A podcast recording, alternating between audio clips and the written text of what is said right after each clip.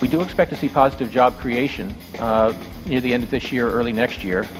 Um, but it's going to take a while, given the pace of growth, for the unemployment rate to come back down to levels that we would, you know, we would be more comfortable with.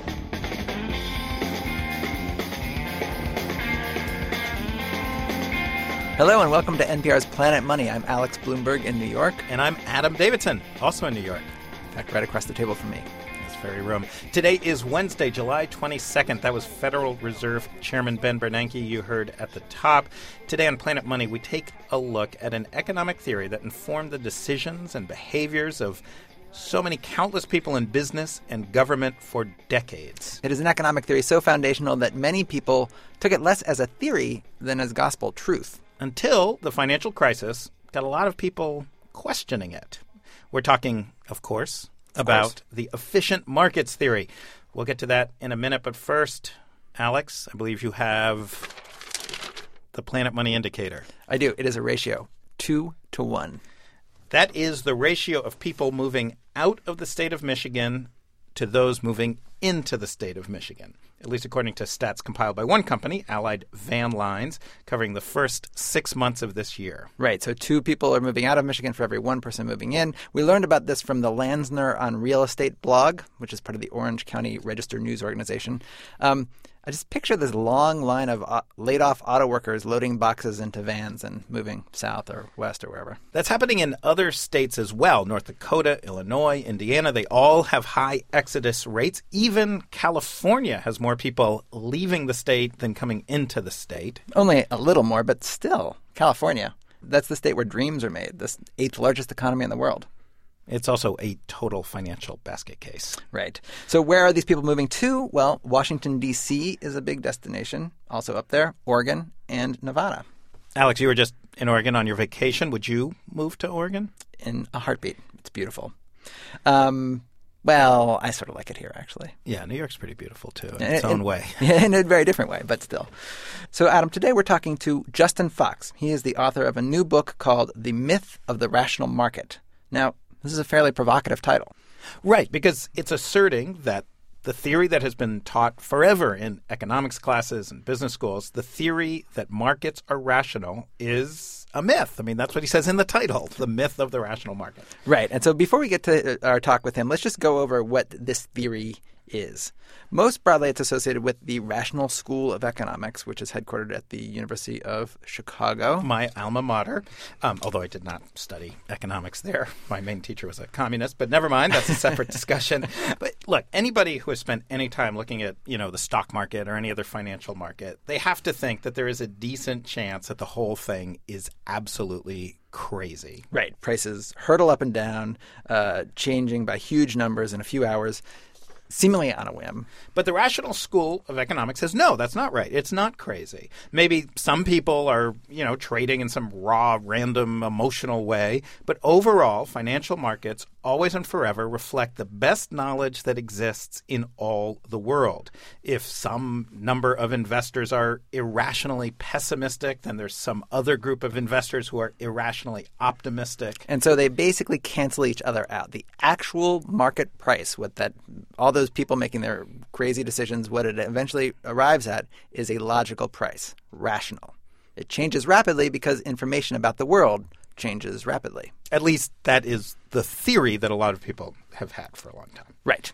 Now, this theory has many parts to it, many ramifications. One offshoot, called the efficient markets hypothesis, has specific consequences for anyone with any money in the stock market. Investors, like me with my sadly modest retirement account, which brings us to our conversation with Justin Fox, who wrote The Myth of the Rational Market. He says that this efficient market hypothesis came into the popular consciousness in the late 70s. A guy named Jack Bogle popularized it.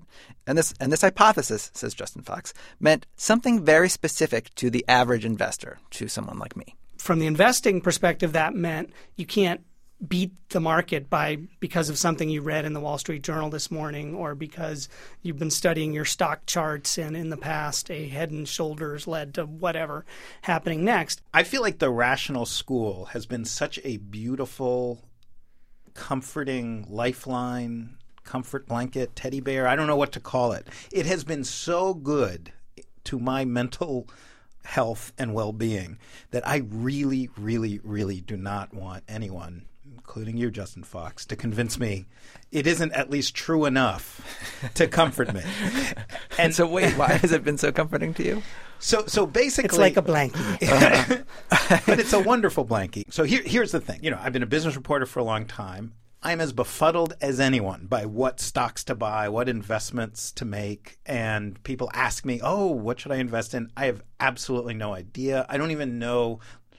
You know, I don't even know how you would do it. I know a hundred different ways you could do it. I just don't know which one I would recommend. And I find it all overwhelming. It makes me nervous. It makes my heart pound. It makes me feel guilty and scared. And and then I was given the gift of the efficient market hypothesis, which tells me that there is nothing I could do that would make a difference. That I do not have the tools, the time, the knowledge, or the wealth to beat the market. I'm just going to, best case scenario, make what the market makes. And the most sophisticated, the most like Nobel Prize endorsed investment strategy happens to be the easiest and the laziest, which is I find a few low cost index funds. I give all my money to them, all my retirement income to them. But that's it. I don't have to ever, ever, ever read an earnings report or go to Yahoo Finance or read the journal for anything other than journalistic reasons. But you can still do that without believing that the market is perfectly efficient. And that's Jack Bogle, who's one of my favorite characters. He is the my- guy. He is book. the comfy blankie of all comfy but, blankies. but what Jack likes to say is that you know you don't have to believe in the efficient market hypothesis. You just have to believe in the cost matters hypothesis.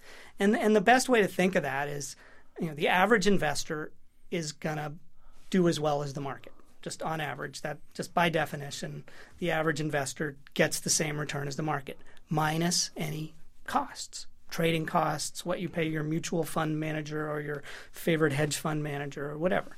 So So the time that you spend pouring through, Right. you know, the you know pink sheet stocks and whatever. So if you don't have a really great reason to believe you're either above average or, as an investor yourself, or you know how to pick people who are well above average, and I would say that describes 95, 98, 99% of us, then the one thing you should just focus on is keeping the cost down as low as possible.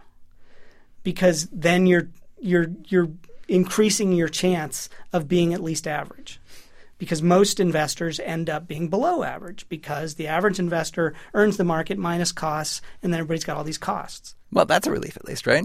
Yeah, my best investment strategy is to keep being lazy. Excellent. Yeah. But the efficient market hypothesis has much, much farther reaching effects than just personal investing.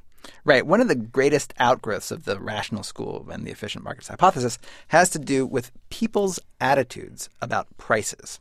If you believe, as efficient markets hypothesis teaches, that at any given point the price of something is the reflection of all known information about that something, then a price can't be wrong. It may seem insane, for example, that a bottle filled with fermented grape juice could be worth tens of thousands of dollars, but the price is rational because that's the price that people will pay for. That's the price that the market will bear. And this way of thinking that, that markets know what they're doing, that markets have a rational price, has pervaded both government and finance for most of the last three decades. If you go before, say, 1980, Jimmy Carter, but it's the same for Republicans like Richard Nixon, basically almost all, pretty much all presidents since FDR believed that markets were not er- inherently rational, that markets did not move towards the best thing for society. They needed government help. So take the airlines or take trucking the, these presidents felt that if you if you left those companies to their own devices, they would not serve customers in the right way. The prices wouldn't be right, so they needed to be heavily regulated. The government had to say where planes could fly, where trucks could go, how many could go, what the prices they could charge would be. Uh, Ronald Reagan famously disagreed. He deregulated the airline industry and the trucking industry, and and pretty soon we're flying more than ever. It's cheaper than ever. We go to more places than ever. Um, I believe it's safer than ever, although I know for sure it is not more comfortable and enjoyable than ever. There's less leg room than ever. There's less leg room than ever, but all right. And, and trucking, similarly, you know, we ship goods much more cheaply. We have, you know, FedEx, UPS, all of that stuff. Right. So these are the success stories of the efficient market hypothesis. We deregulated these industries. Basically, it's gotten cheaper and, and more efficient. Same with phone companies, for example. These were also deregulated in the mid 80s. That also brought about lower prices, a lot more phoning options, the cell phone revolution. It's hard to say that that could have happened if we hadn't deregulated the phone company. So the idea through all these decades and presidents, starting with President Reagan and continuing through both uh, Presidents Bush's, President Clinton, and even the guy right now, President Obama, they generally believe it's better to let the market find the price and get government out of the equation. The market price is better, is more rational. Of course, if you look at, say, the market price of housing or of tech stocks over the last decade, it's it's pretty hard to argue that they have always and forever been the rational, efficient price reflecting all known information at the time. I mean, basically, Planet Money owes its existence to the fact that that may not be true. We have studied a lot of the irrationalities that we've noticed. So um, we asked Justin Fox does the collapse of the tech stock bubble at the early part of the uh, decade, the much more recent and more dramatic collapse of the housing bubble. Will this permanently silence those who've been advocating the rational markets theory? It, it will put them into hibernation. I, feel like. I mean, except that they do have useful things to say about matters other than housing bubbles. And I mean, there, there, there are two counterattacks I've heard. One is that, okay, there was a bubble, but if you look at the actions of individuals, they were mostly rational, at least over the short run. And that's fine with me. I, I, my issue isn't whether individuals are being rational or not, it's whether market prices are these reliable gauges of the worth of things. And it's pretty clear that the market prices for houses a couple of years ago were not a very good gauge of the worth of those houses. So, so that's one argument is that individual behavior is rational, but market's not. Okay, I buy that. The other one is you'll hear all the people saying, well, if only government hadn't been so involved. And I, I mean, clearly there were, you know, the, the whole Washington push towards home ownership was a factor in what happened to mortgage markets. And maybe more crucially, Greenspan lowering interest rates and keeping them low for an extended period of time. But at the same time, you had these bubbles and crashes as as long as there have been financial markets, but before there were central banks or significant financial regulation or even significant government role in the economy of any kind. And so it seems like there's something. I mean, first of all, are markets really that fragile that they can't see that okay, Fannie and Freddie are this distortion. Let's price around that distortion. You'd think if markets were perfectly rational, they could handle that. So I, I, I find that I mean John Taylor has this whole argument that you know none of this bad stuff wouldn't have happened if if Hank Paulson hadn't scared everybody in in mid September. And I, I just nobody you, you talk to any actual market participants and none of them buy that at all. Um, and that doesn't mean they're right, but I, I, I, find that a pretty weak argument.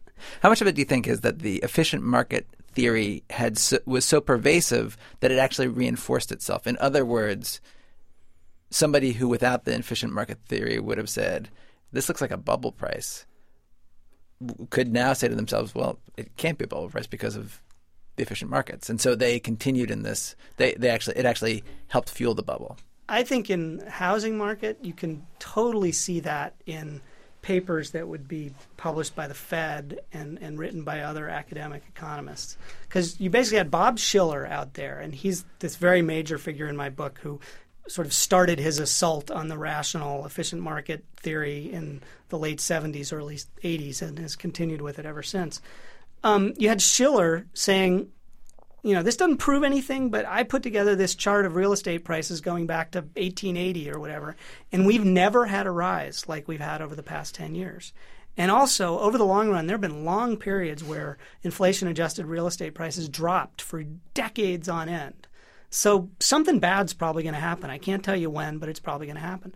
So then you read all these papers by more conventional academics, and it was always, you know, saying just saying that prices have gone up a lot doesn't prove anything. Markets do what they do for a reason. Let's explore why house prices have risen so much, and they would always be able to find explanations for why. Uh, but There was, I, and I really do think the the whole idea of the efficient market and the rational market was a big factor in that. That it just made people afraid to say, you know, the emperor, the, the housing emperor has no clothes. So this widespread belief in efficient markets actually made them less efficient. Yeah, and that I mean the other with with Alan Greenspan in and Greenspan was this way too, where he sort of saw every in, every indication that something was going crazy, and he'd give these speeches or do these papers, and always sort of come around in the end. But you know, we have these great markets for sharing and distributing risk. I think it'll all work out in the end. So we here at Planet Money, we're, we're not taking sides in the rational market versus non-rational market debate, but I think we do celebrate the idea that that whatever core assumptions underlay economic thinking from all sorts of perspectives should now, after this crisis, maybe take a take a new look at them. Right, and I, I would like to propose a hypothesis that could maybe replace the efficient market hypothesis. I call it the Alex Blumberg hypothesis, and it's just I, I determine the price for everything. That is totally irrational. no, check it out. Listen, helicopters, five dollars. Pleated pants, one thousand five hundred dollars. Puppies, free. You're an idiot. it's just a theory. All right. That is it for today. Thank goodness. It is also the last time we get to remind you to vote in the great Planet Money Top Chef Iron Runway Project Model Challenge. Who are you voting for, Adam? Oh, man. I'm losing. You know that. I didn't want to say anything. Yes, you did. anyway, you can check it all out at npr.org slash money. I'm Alex Blumberg. And I'm Adam Davidson. Thank you for listening.